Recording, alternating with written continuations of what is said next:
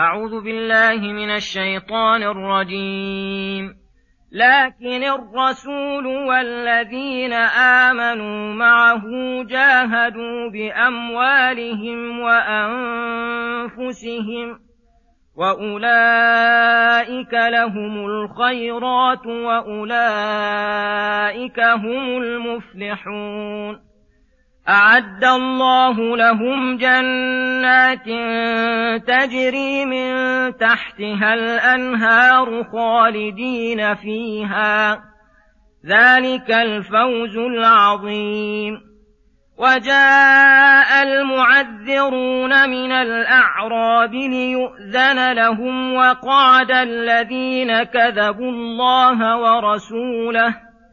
سيصيب الذين كفروا منهم عذاب أليم. ليس على الضعفاء ولا على المرضى ولا على الذين لا يجدون ما ينفقون حرج. ولا على الذين لا يجدون ما ينفقون حرج إذا نصحوا لله ورسوله. ما على المحسنين من سبيل. والله غفور رحيم. ولا على الذين إذا ما اتوك لتحملهم قلت لا اجد ما احملكم عليه قلت لا اجد ما احملكم عليه تولوا واعينهم تفيض من الدمع حزنا الا يجدوا ما ينفقون إنما السبيل على الذين يستأذنونك وهم أغنياء. رضوا بأن يكونوا مع الخوالف وطبع الله على قلوبهم فهم لا يعلمون. بسم الله الرحمن الرحيم. السلام عليكم ورحمة الله وبركاته. يقول الله سبحانه لكن الرسول والذين آمنوا معه جاهدوا بأموالهم وأنفسهم وأولئك لهم الخيرات وأولئك هم المفلحون. عد الله لهم جنات تجري من تحت الأنهار خالدين فيها. ذلك الفوز العظيم. يقول تعالى إذا تخلف هؤلاء المنافقون عن الجهاد فالله سيغني عنهم. ولله عباد وخواص من خلقه. اختصهم بفضله. يقومون بهذا الأمر. وهم الرسول محمد صلى الله عليه وسلم والذين آمنوا معه.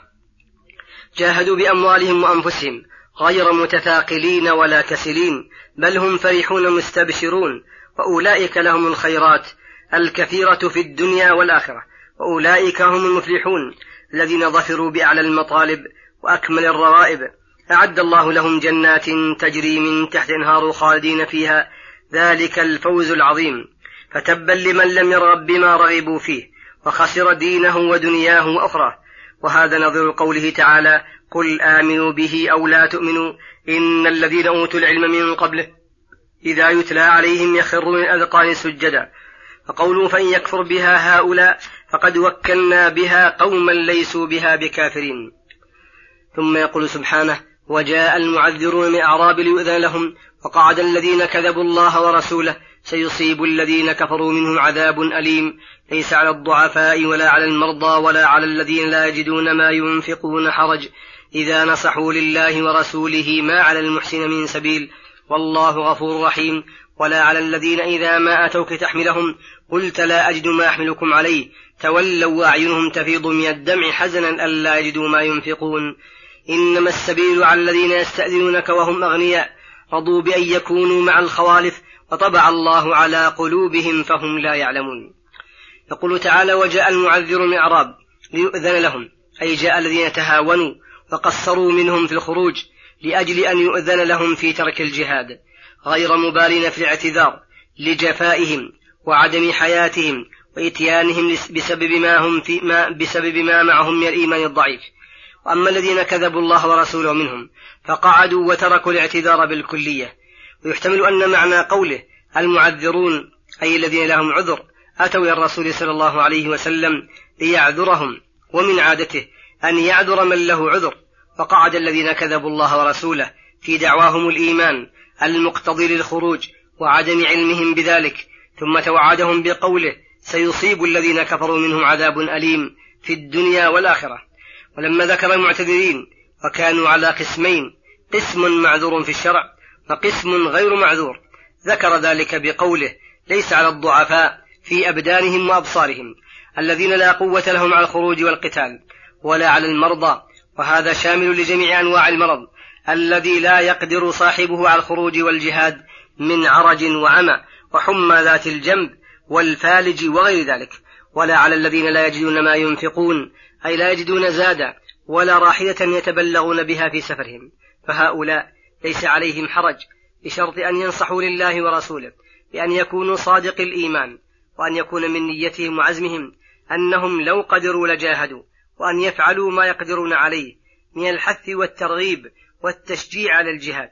ما على المحسنين من سبيل أي من سبيل نكون عليهم فيه تبعة فإنهم بإحسانهم فيما عليه من حقوق الله وحقوق العباد أسقطوا توجه اللوم عليهم وإذا أحسن العبد فيما يقدر عليه سقط عنه ما لا يقدر عليه ويستدل بهذه الآية على قاعدة وهي أن من أحسن على غيره في نفسه أو في ماله ونحو ذلك ثم ترتب على إحسانه نقص أو تلف أنه غير ضامن لأنه محسن ولا, على المح ولا, ولا سبيل على المحسنين كما أنه يدل على أن غير المحسن وهو المسيء كالمفرط أن يأن عليه الضمان.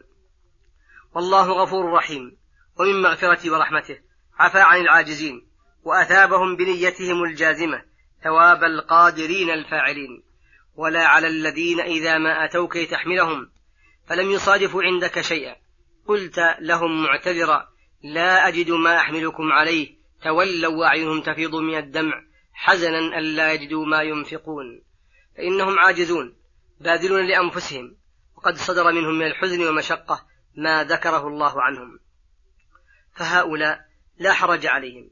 إذا سقط الحرج عنهم عاد الأمر إلى أصله. وهو أن, وهو أن من نوى الخير واقترن بنيته الجازمة.